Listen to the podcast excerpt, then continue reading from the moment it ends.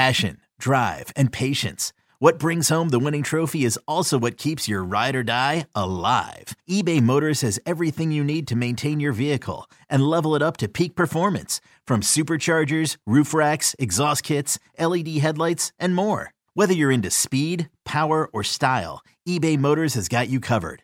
With over 122 million parts for your number one ride or die, you'll always find exactly what you're looking for. And with eBay Guaranteed Fit, your part is guaranteed to fit your ride every time or your money back. Because with eBay Motors, you're burning rubber, not cash. With all the parts you need at the prices you want, it's easy to turn your car into the MVP and bring home that win. Keep your ride or die alive at ebaymotors.com. Eligible items only. Exclusions apply. Yo, Trey. Kevin, what's up, man? You know, I've been thinking, what would have happened if the NBA never vetoes the Chris Paul trade to the Lakers and we get CP3 in the same backcourt as Kobe in LA? Well, you get a very happy Jack Nicholson for sure. And the Lakers probably win a bunch more championships. CP3 finally gets a ring or two or three, and the Kardashian empire is forever altered. What did you just say? Hey, everybody, I'm Trey Wingo. And I'm Kevin Frazier, and we're teaming up on a new weekly sports podcast from Wondery, Alternate Routes. As former Sports Center anchors and current sports obsessives, we're consumed by all the what if questions that make being a sports fan so excruciatingly fun. If you're like us, then you also live and die on the fallout from every drop pass. Or play call. Each week on Alternate Routes, we'll take a flashpoint in sports, break down what actually happened, then explore every alternate scenario and the ripple effects it would have caused. Follow Alternate Routes on the Wondery app or wherever you get your podcasts. You can listen early and ad-free right now by joining Wondery Plus. The, the only so the only one that like I maybe would have thought about more is the chance to rest Carlo, and not even anything about Carlo, but I do think like at some point before the trade deadline, they have to decide and, and know like what they have in Zboril, and you know, do you trust him as your seventh defenseman? Do you trust him as your eighth defenseman? Like how exactly do you feel about him and, and where does he slot in down the stretch and go into the playoffs? And I just think it's really, you know, yeah, we saw early in the season he had some struggles, but like it's really hard to judge where I know you have practice, I know you see him every day, but I don't know how you really get like a true reading of where a guy is when he goes, you know, two months, basically two months without playing. Like that's that's tough. So, you know, I think we all feel like adding depth on defense is sort of a natural area they might, you know, look to address anyways. But I would think you'd want to have a little bit better idea of like where Zboril is and and how he looks in games right now before you go out and decide like okay, do we need to get one guy to upgrade over him, two guys to upgrade over like just have a kind of a better idea of like where you see him slotting in.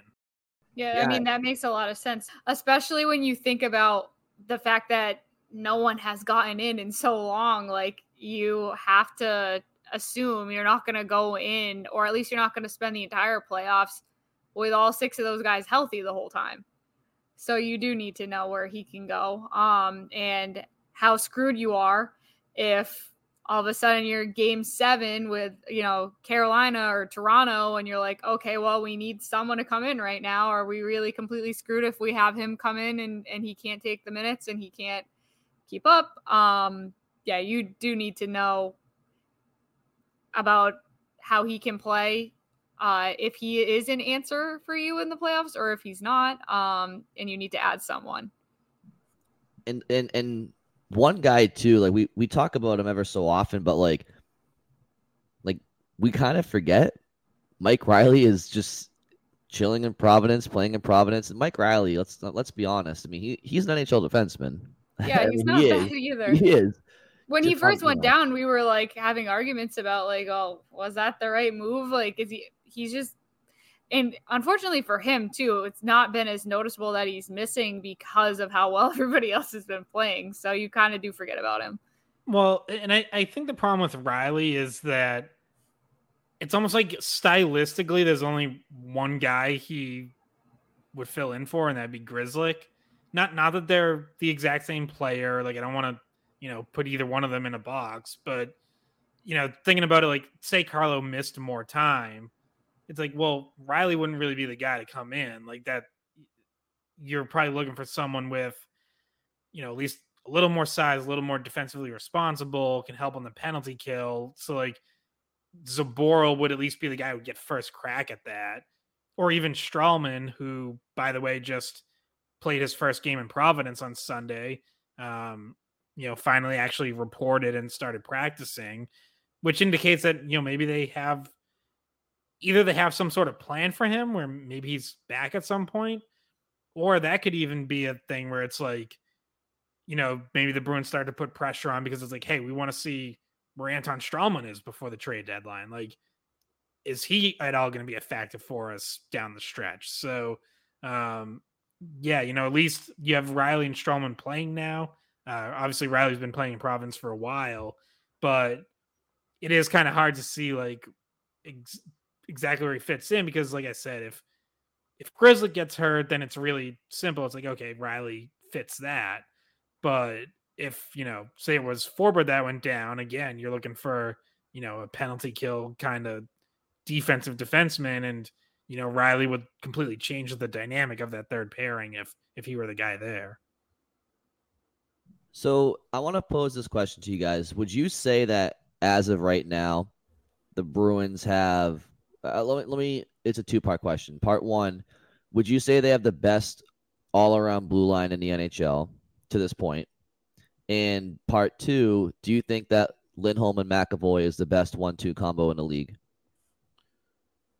Um, I'm gonna. I'll answer the first one first, uh, which is I think they probably do. The, the one, the other one that comes to mind immediately is Carolina's, which I don't think there's as much offensive upside outside of Brent Burns. So, and even that, like Burns isn't quite the all-around player that a McAvoy or Lindholm is at this point. So I probably give the edge to the Bruins there, but certainly, you know, Carolina has some really good defensemen who are just very good, well-rounded players who can skate, move the puck, like Slavin, Pesce, Brady Skjei. They got um, rid of um, Tony D though. Our favorite, everybody's favorite, Tony DeAngelo. Somehow not even the most controversial defenseman on the Flyers now, thanks to mm. thanks to Ivan Provorov. Yep. Yep. Anyway, sorry to sorry to cut you off there. Just, uh, that's no, that is no. If you guys want to weigh in on that, I'm still thinking about the second part because my instinct is maybe is McAvoy and Lindholm might be the best top two, but I'm trying to run through other options. Um, well, it's I I actually like how they are. Yeah, when when they're split up, uh, they when Lindholm is with Carlo and um, you know McAvoy's with Grzelcyk, you almost just get no reprieve for if you're the other team. You get no reprieve from guys who can do pretty much everything on the ice, be physical, set plays up, score. Um, Scott, I see that you've come up with your answer.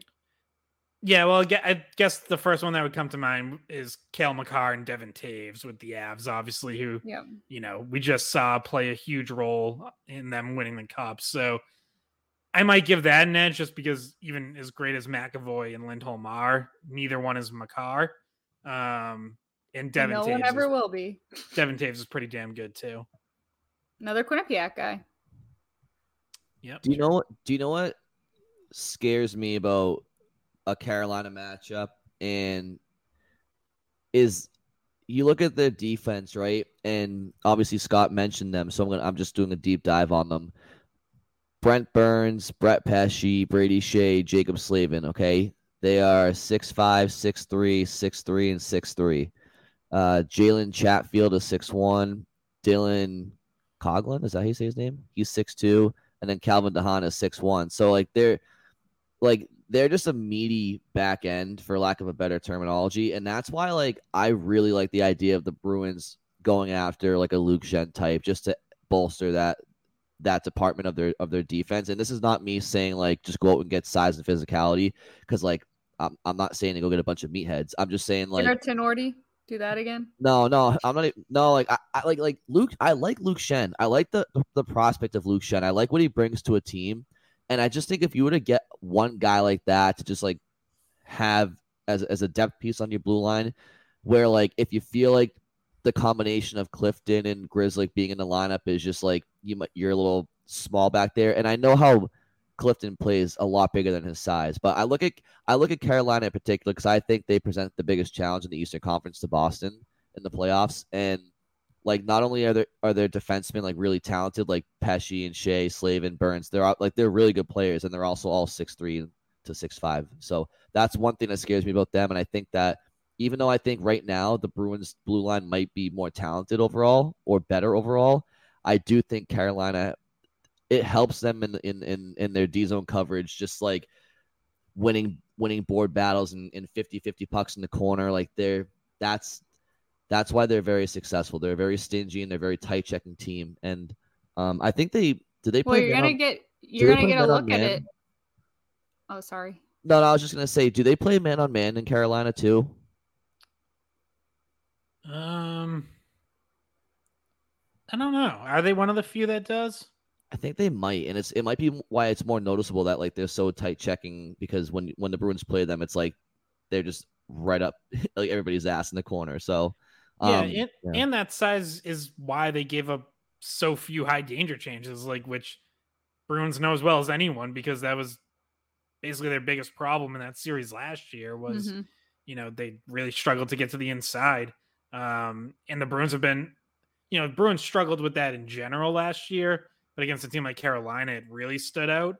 Bruins have been obviously been a lot better at creating those high danger chances and getting to the inside uh, this season it's been a big point of emphasis from Montgomery. So, uh, you know, that kind of stands as like the ultimate test of that, of like, you know, how much better did you get? And Bridgette, I think like what you were getting is like, you're gonna you, you see Carolina on this road trip. Yep, uh, we're about to see it, and on yeah. the road, which is also where the Bruins struggled in the playoffs. So as, all those road games were um, difficult for them. It's a loud, it's a loud place to play. I used to live in North Carolina, and um, you know, especially for the playoffs. But now that the team is as good as it is, like you're seeing those kind of games in the regular season as well, where fans are filling it in more, and they they do have a very loud fan base. So you'll get a good look at it on the on the 29th, January 29th, when they play at Carolina.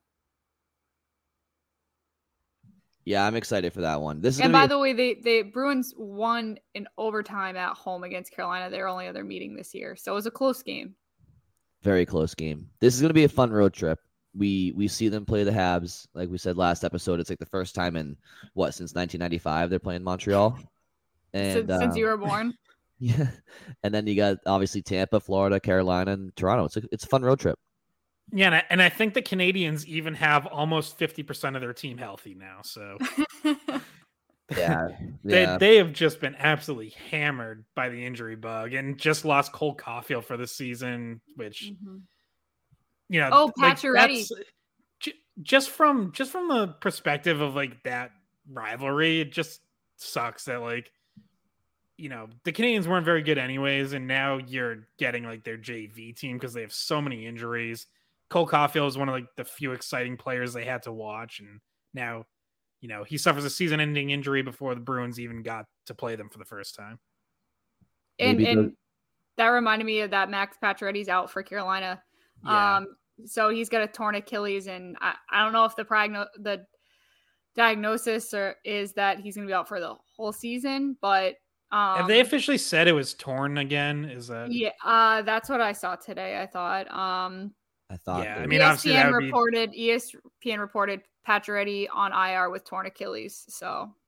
Yeah, so that'd be season ending. But the flip side of that is it opens up seven million in cap space for them. Uh, they, that was a team that was already looking to add at the deadline, especially center positions. So, you know, I know we talked about Bo Horvat as a possibility for the Bruins.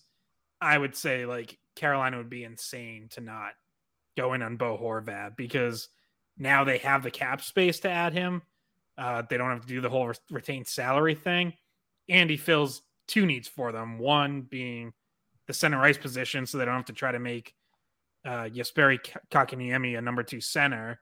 And two, he's a goal scorer, which they desperately need. So, um, yeah, losing Pacioretty stinks, but it, it could almost make them like the the clear odds on favorite to land someone like Horvat. Yeah, that's true. That would be a really interesting uh, turn of events because, like we said, you're going to see him January 29th, but they might not be exactly that team uh, after the trade deadline. So, um, just we end up talking about a lot of matchup stuff, like looking down the road further because, I mean, what else are you going to say about the game against San Jose? They like ran circles around them. That it was like almost sad at times I was like, I I might have time to take a quick nap here before I go home because it was just at will, like just controlling the pace of that game the whole way through.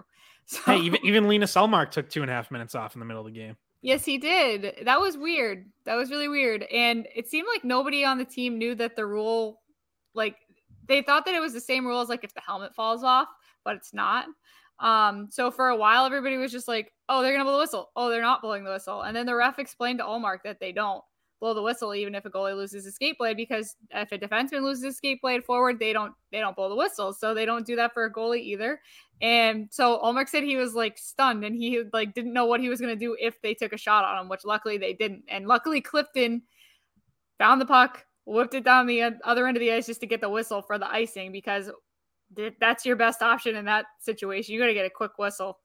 Do you want to? Yeah. Do you want to know what the verdict was in the stands that, that I was hearing people say? Because when Ullmark when Ullmark left, people were like obviously confused, and uh, obviously as we as we found out, it was a skate blade that fell out. But um, people were saying in in the stands, I overheard them saying, "Yeah, he got hit. The, the puck hit him in the nuts." so and and like everybody was believing that person. Like the guy had so much conviction when he said it. Everybody was like, "Oh, he that's what happened." Oh God! Don't things, don't things, don't believe the uh that reporter, the drunk guy in the tenth row. Things you hear at the game. Yeah. Um, uh, well, all the guys who play with Tuukka Rask should have known the rule because, uh, as everyone yeah. probably remembers, uh, Tuukka Rask made quite a big deal out of it when the whistle didn't blow when he lost the skate blade. He started it. waving it around like a wand and then chucked it across the ice. Yeah, yeah, that was uh, that could have been bad. I think I think the Bruins ended up winning that game, so it was kind of like you know no harm no foul. But in the moment, that was like, what what do you what, what's going on here, Tukes? Um, and I, I, correct I me if I'm that's wrong. Like a, that's like a top three Tuukka moment for me, along with obviously the milk crates in Providence, yeah. and then uh I think that this was just last year. The not coming to the bench when the game was tied, like like he oh yeah himself, and then they were like, "No, dude, get back in the net. What are you doing?" In New York, in New York right? I do remember yeah. that. I think the Rangers. And then he uh, answered questions afterwards, like, "Yeah, guys, I don't know. I I just don't know." but no, and and Ullmark said that, and, and correct me if I'm wrong. Goalie skates aren't the pop out skates, right? They're not like regular like skates that the guys have where you can replace the blade. I believe they're just they're the old school kind because you don't really need to pop them in and out like you do for a forward and he's not like cut, like moving around all that much. And someone asked Ullmark after the game, they're like, How does that work? He goes, I have no clue. I have no clue how it fell off. He goes, maybe the bolt rusted. Like he had no idea how it fell out. Well, yeah, because I think you actually have to take the whole skate off. Like uh, some sometimes when a guy loses a blade, they can just pop one in like right there on the bench. But it looked like he actually had to take a skate off, and like you know the staff had to take it back to the to the room and re- do whatever. But yeah, exactly. That's why he had to come out for what was it two and a half minutes because you had it wasn't one of the ones that you can just throw it back in and he gets right back out there. So that was weird that Swayman came in for two and a half minutes, saved one shot, and it ends up, unfortunately for Ullmark, because that happened, he doesn't get that uh, shutout stat. Uh, and we've all talked about how like the stats for the Vezina are going to be coming down, and he's not going to have as as like high of stats in in different categories because of the way that the Bruins have Swayman to come in. So that definitely doesn't. I mean, obviously, it should have like a little asterisk. Like, how many does he have now? Like three, and it's basically he's like three and like uh 99. like yeah, so I think he has, he has two shut two shutouts in the season. This would have been the third, but yeah, so two he misses out because he got taken out for two and a half minutes. Yeah, the N- the NHL's Twitter account put out a, a tweet. It was like um, Linus Ullmark and Jeremy Swayman earn earn the split shutout. It's like, uh, okay, well, 58 minutes to two, but yeah, sure, go for it. Um, so uh, I've I have a question for you guys, and um, Scott, maybe you can take it first. When it comes to DeBrusk, uh, as long as he's on IR, the Bruins, the the, the cap does not uh, accrue for them, right? So do Correct. you think that do you think that maybe him coming back a little bit sooner than maybe we anticipated? Do you think they're just trying to get him off? Do you think they're trying to prevent that from happening longer than it needs to? Uh, yeah, that could be a factor. Um, I, I hadn't even thought of that, but yeah, it's it's a good point. If he, you know, yeah, the earlier he comes back, the sooner you can start accruing cap space again. Um, so yeah, that could be a factor. Obviously, it's not.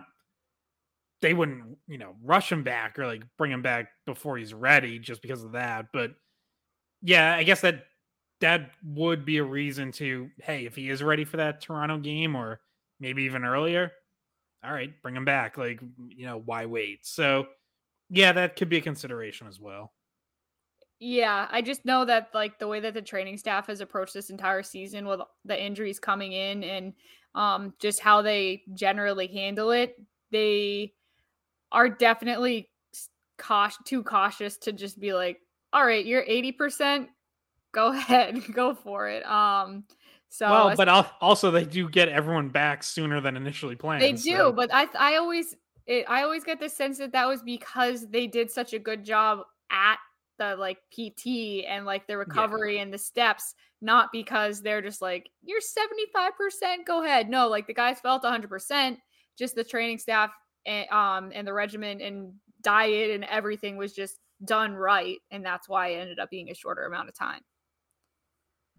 Yeah, another thing to not take for granted with this Bruins with this Bruins team right now is the uh, the medical staff. I mean, everything's going wrong in wrong in Vancouver, and including their medical staff is under is under under heat up there too. For um, who was it? Uh, uh, Pearson, Tanner Pearson. Yeah, he had, he had some setbacks, and and their you know their methods are being questioned up there and whatnot. Um, another another good Bruins story tonight at the game was Maddie Faulkner's uh, 1000th game as um, part of the uh, equipment um, equipment staff. I think he I think he's the head equipment manager now. Now that or co-head equipment manager. Um, yeah, I don't. Yeah, I don't know what his official title is. Last year yeah. was, was Don Del Negro. Did he retire last year? Yeah, yeah. So um, good for him. He got a nice little uh, montage, which was nice. Yeah, the uh, master stick swapper. He's, you know, that was a, a main part of the video board was all the times that he just like they even had like the highlighted circle over over him handing a stick in the corner of the shot, just like here, Pastrnak, go on a breakaway. Here's your stick. Um, yeah, yeah I mean, there's been a couple times where like he's gone into guys so quick that they've ended up, you know, scoring or like being part of a of a scoring play. So yeah, within uh, like ten seconds. yeah, an, an important part of the game. Got to be on top of it. Got to know, you know, exactly whose stick you grab. And how to get Ullmark skate back together. Yeah, they uh they had to keep him busy in his 1000th game. Yeah, Mark, no exception there. So, guys, we're at uh almost almost an hour. I, I wanna I wanna throw this to you guys as we're like I get like like we said, the Bruins are going on a on an extended road trip here against some heavy competition. I guess not to ask a vague question, but they've been they've been so good all year. They're pl- I mean they've beaten Tampa twice, they've beaten Carolina once, uh, they've split with Toronto, they've split with Florida. What are you looking for the Bruins to continue doing against these teams in the next week? And is there anything that they weren't able to implement uh, against these teams so far this year that you kind of want to see them impose on them a little bit in, in these next couple of games? Loaded question, and there's a bunch of teams I'm asking about, but just in general, I guess. Yeah, so a few things that like just come to mind right away. Like one is the complete efforts, which were absent most of December and then kind of came back like Winter Classic and after that. And, you know, then this past week, like at the Islanders game, especially, they didn't get off to a good start. So, you know, now you're facing some of the, these teams that can actually make you pay if you don't bring it or you know you take a period off or whatever. So that's one. Two, let's see if like this new I don't want to say like newfound um you know defenseman getting scoring because new emphasis or new yeah j- uh, just sticking with it because that was another thing like jim montgomery even said tonight they he felt like they were getting away from it a month ago like they started the season doing it well then they went through a stretch where their defensemen weren't as aggressive offensively and now he feels like they're back to that and you know because even take like the goal scoring out of it like they have been getting a lot more points from their defensemen than last season. I think they're now eighth in the NHL in defenseman points. Last year they were 24th. Um, so this will be a good test to, see if that can continue.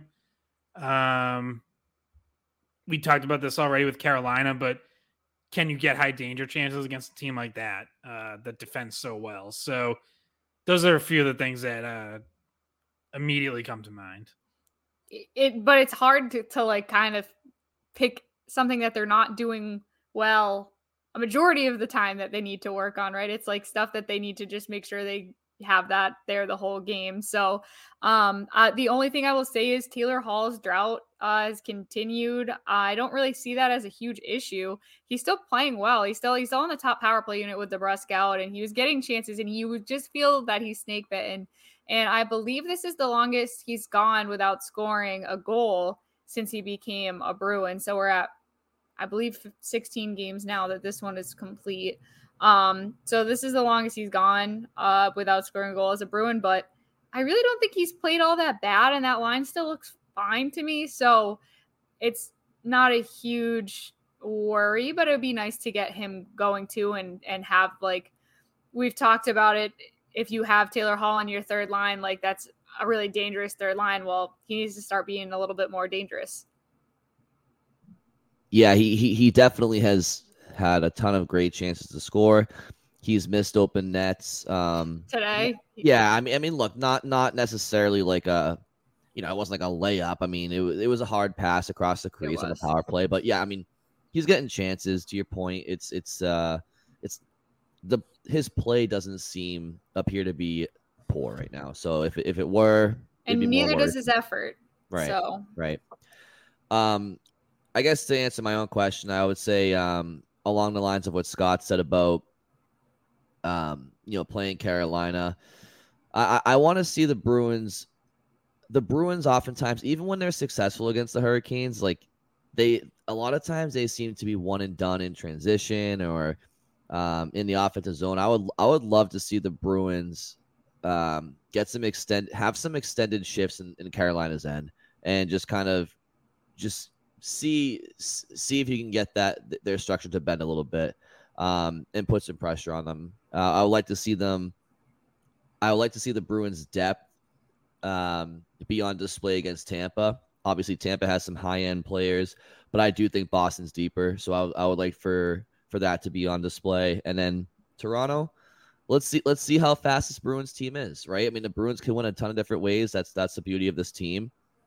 But let's you know let's let's see if this newfound you know structure and, and, and creativity can be on display up in Toronto. I mean, uh, they've they've done it all year. I just want to you know keep seeing it happening. So uh, that's what I would look for. Florida, hmm, Florida's a tough read, guys. I don't know I don't know how to read these Panthers. I mean, they have a ton of talent and, and their analytics aren't bad. It's just that their record's not great.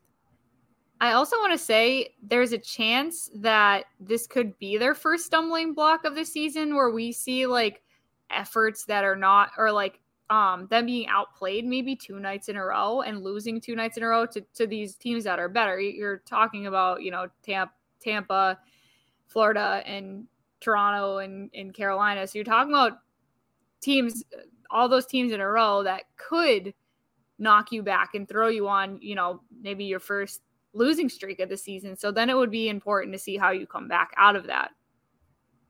Yeah, I I do think like they'll be motivated not to have that happen though because you have all these good vibes and like the last thing you want is to go into the All-Star break into like a week and a half off on like your first two game losing streak like uh, you know, not saying it can't happen. Obviously, it, it can because you're facing good teams, so anything can.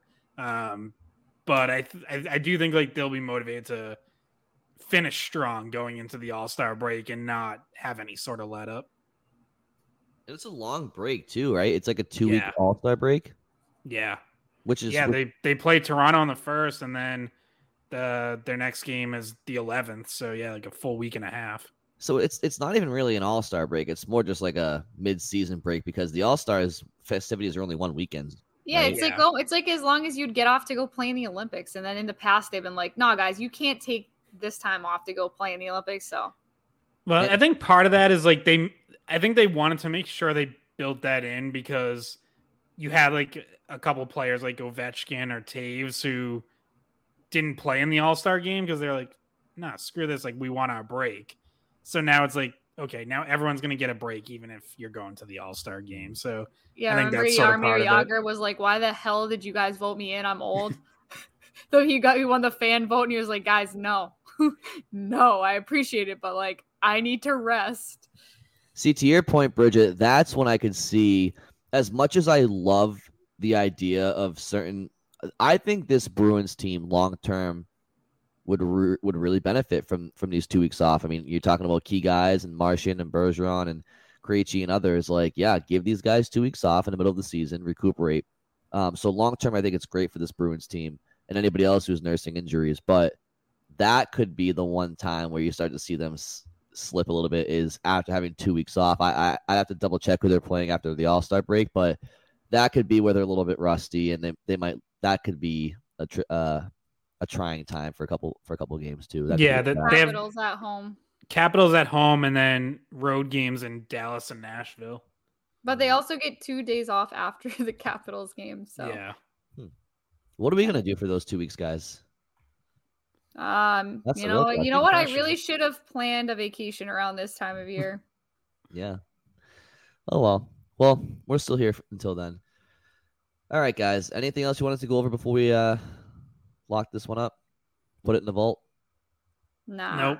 All good. All right.